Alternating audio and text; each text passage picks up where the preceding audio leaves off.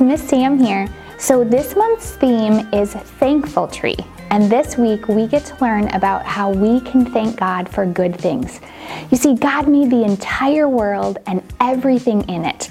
God is so good, and we have so many things that we can thank God for.